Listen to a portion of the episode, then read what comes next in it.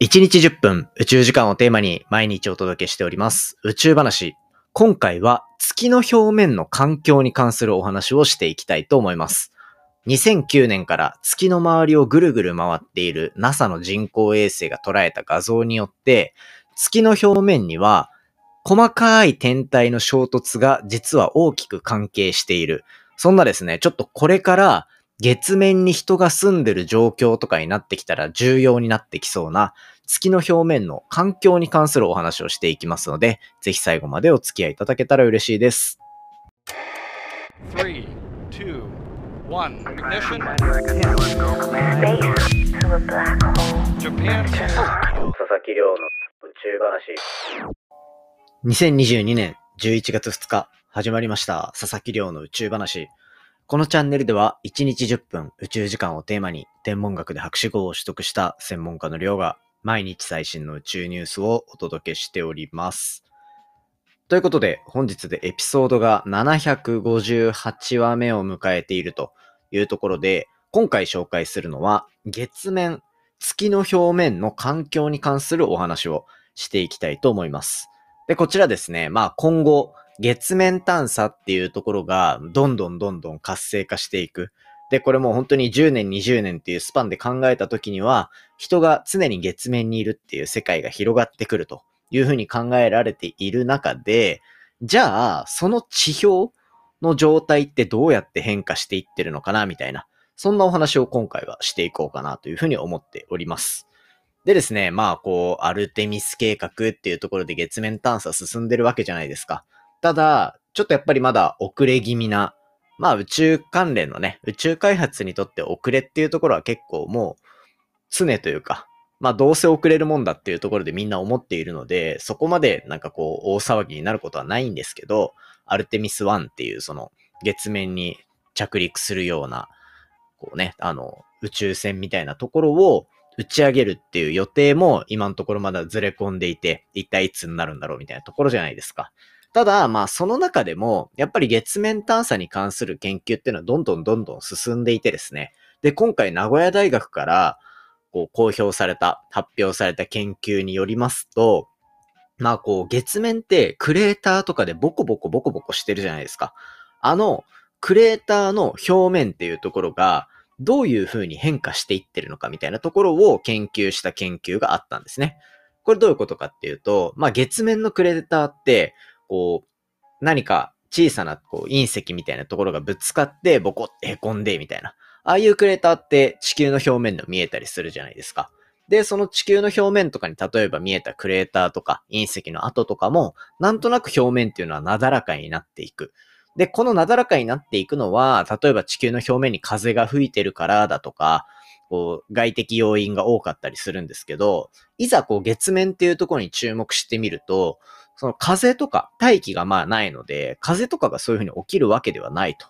ただただ、こう、クレーターをいろんなのを見ていくと、古いものになっていくと、よりこう、表面がなだらかというか、こう、境目の部分が綺麗になっていたりするっていうような傾向が見えるので、そこってなんでなんだろうみたいな、そういったところの研究が今回進められたんですね。で、これどういうふうに研究したかっていうと、2009年頃からこう観測を続けている NASA の月探査機、ルナーリコネッサンスオービター LRO ってやつがあるんですよ。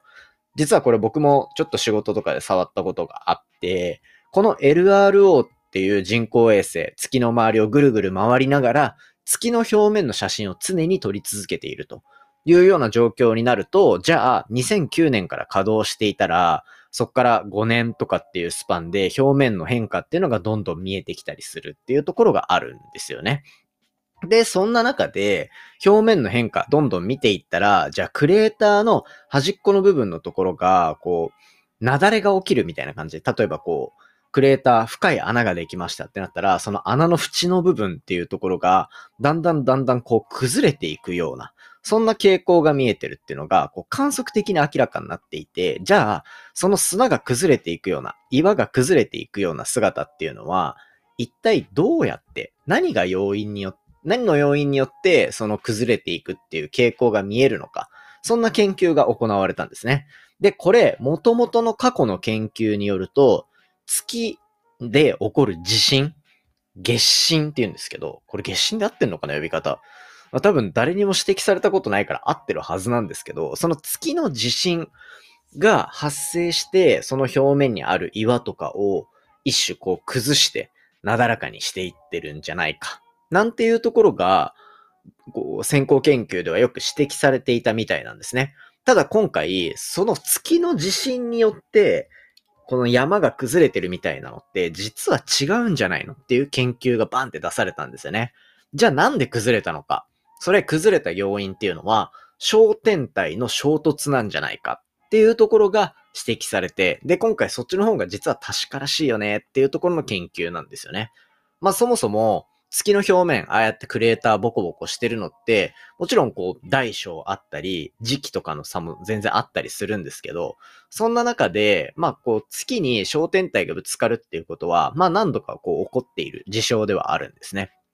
あんまり多分注目されないし、ポッドキャストでもあんまり話したことないかなと思うんですけど、そういうふうにぶつかる現象が存在してると。じゃあ、そのぶつかった時の振動みたいなところと、月の地震みたいなところを見比べて、どっちの方が確からしいかっていうところを今回新たに、こう、名古屋大学の研究チームが行った結果、まあ少なくとも今回こう研究の対象にしたいくつかの雪崩みたいなところに関しては、こう小惑星、小惑星というか小天体がぶつかったことによる振動によってできたというふうに考えられるというところで、まあこう、あんまり地上から見ていて、月っていうところで考えもしないような現象が多分連続で今話されてると思うんですね。焦点体ぶつかるとか、月で地震があるとか、そもそも月の表面で石がゴロゴロと転がるような雪崩みたいなのが起きてるとか ね、まあ、僕も多分そんなに実感しながら喋ってるわけではないんですけど、まあそういう状況があると。で、まあ20年とか経った時に、月の表面に人がいるっていう状況になったら、こういう地表の変化っていうところも、一種こう身近な現象として、それこそ川の氾濫、川が氾濫しそうかどうかみたいなのを、こう生活の中で確認するみたいな、そういったところで、実は気にしなきゃいけないことですみたいなことになる可能性もあるので、こういったところの研究っていうのは、今後、実際に身近な環境っていうところに月がなった時に、変わってくる部分かなと思うので、そのあたりはですね、またこう続報があったりしたらお届けしていきたいなというふうに思ってます。ということで、まあこう2009年から動いてる衛星のデータ使っても、やっぱりまだ新しい研究、新しい発見っていうのはあるなっていうところは結構面白い部分だと思うので、これからもこういう研究紹介していきたいなって僕は個人的には思っていたりしますと。いうところで今回は月の表面の雪崩についてのお話をさせていただきました。はい。ということでですね、本題はこんな感じにしておこうかなと思うんですけど、まあ、簡単に近況報告しておくとですね、なんかまあ、ポッドキャスト毎日毎日こうやって更新してるわけじゃないですか。で、最近ちょっと更新のタイミングが朝からずれてしまってる。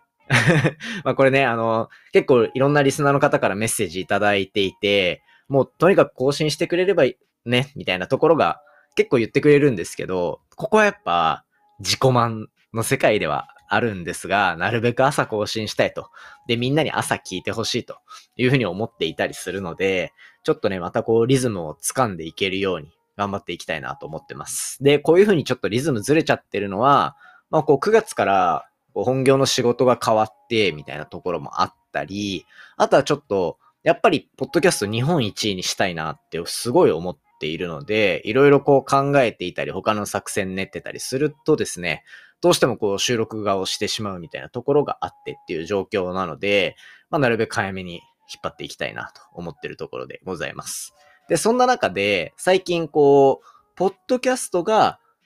うまくいっているっていう状況があるからこそ、他でやってる仕事にも結構いい影響を与えてくれるっていうことがあって、これも結構ポッドキャストドリームというか、ポッドキャストやっていていいことだよっていうところで皆さん、皆さんにアピールしておきたいなというか、伝えておきたいなって思うんですけど、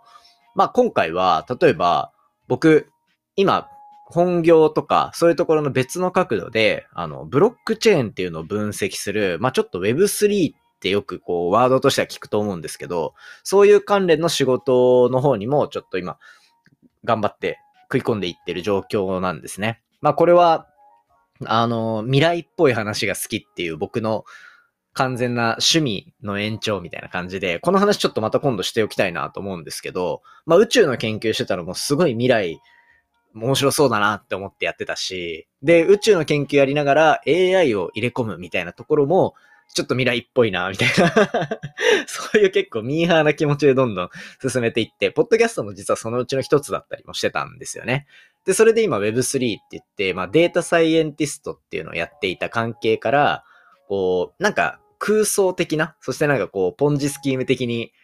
あの、なんて言うんでしょうね。詐欺っぽい流れとかは、全然そういうのはあんま好きじゃなくて、単純に現実的に Web3 の業界どうなってるんだろうっていうのをデータ分析するっていうのをやっているんですよ。で、そういうのをやってる中で、で、ポッドキャストでの配信をされてる Web3FM っていうのがあるんですよね。で、その番組に実は、あの、ご招待いただきまして、ゲスト出演をして参りました。で、これやっぱ Web3、その分析だけをやってたら、どうしてもポッドキャストとかに出て、その業界の人とゆっくり話すっていうことができないことはもう大いにあるんですけど、そんな中でまあ、ポッドキャストもうまくいっている。で、他の方でも実は分析でこういうのできるんですよ、みたいな話をしてたら、あ、じゃあ、ポッドキャストで話しましょう、みたいなことができるっていうのは、めちゃめちゃなんかこう、面白い流れだなと思って、掛け合わせじゃないですか。なので、なんかそういう感じでちょっと出てきて、いつもの宇宙の話とは若干違う毛色ですけど、なんかこう僕が普段違うことやってるのってこんな感じなのかなみたいなのも、こう感じ取っていただける気もするので、ぜひこちらちょっと聞いてみてください。Web3FM っていう番組でね、概要欄にリンクも貼っておくので、そちらちょっと覗いてみたりしていただけたら嬉しいなというふうに思っております。まあそんな感じで、まあ日々いろんなのチャレンジしながら頑張ってますので、で、最近ちょっとですね、いろいろ目標とかが定まりつつあったり、ちょっとこれだっていうのがね、だんだん見えてきたので、このあたりはまたみんなで、ポッドキャストで話してね、あの、応援するよって言ってくれる人が現れてくれたら嬉しいなと思ってたりするので、近々のポッドキャスト楽しみにしておいてください。ということで今回の話は以上にしていきたいと思います。今回の話も面白いなと思ったら、お手元の Spotify アプリでフォロー、そしてフォローボタンの下にあるレビュー、ぜひよろしくお願いいたします。番組の感想や宇宙に関する質問については、Twitter のハッシュタグ宇宙話、または Spotify の Q&A コーナーからじゃんじゃんお寄せいただけたら嬉しいです。それではまた明日お会いしましょう。さようなら。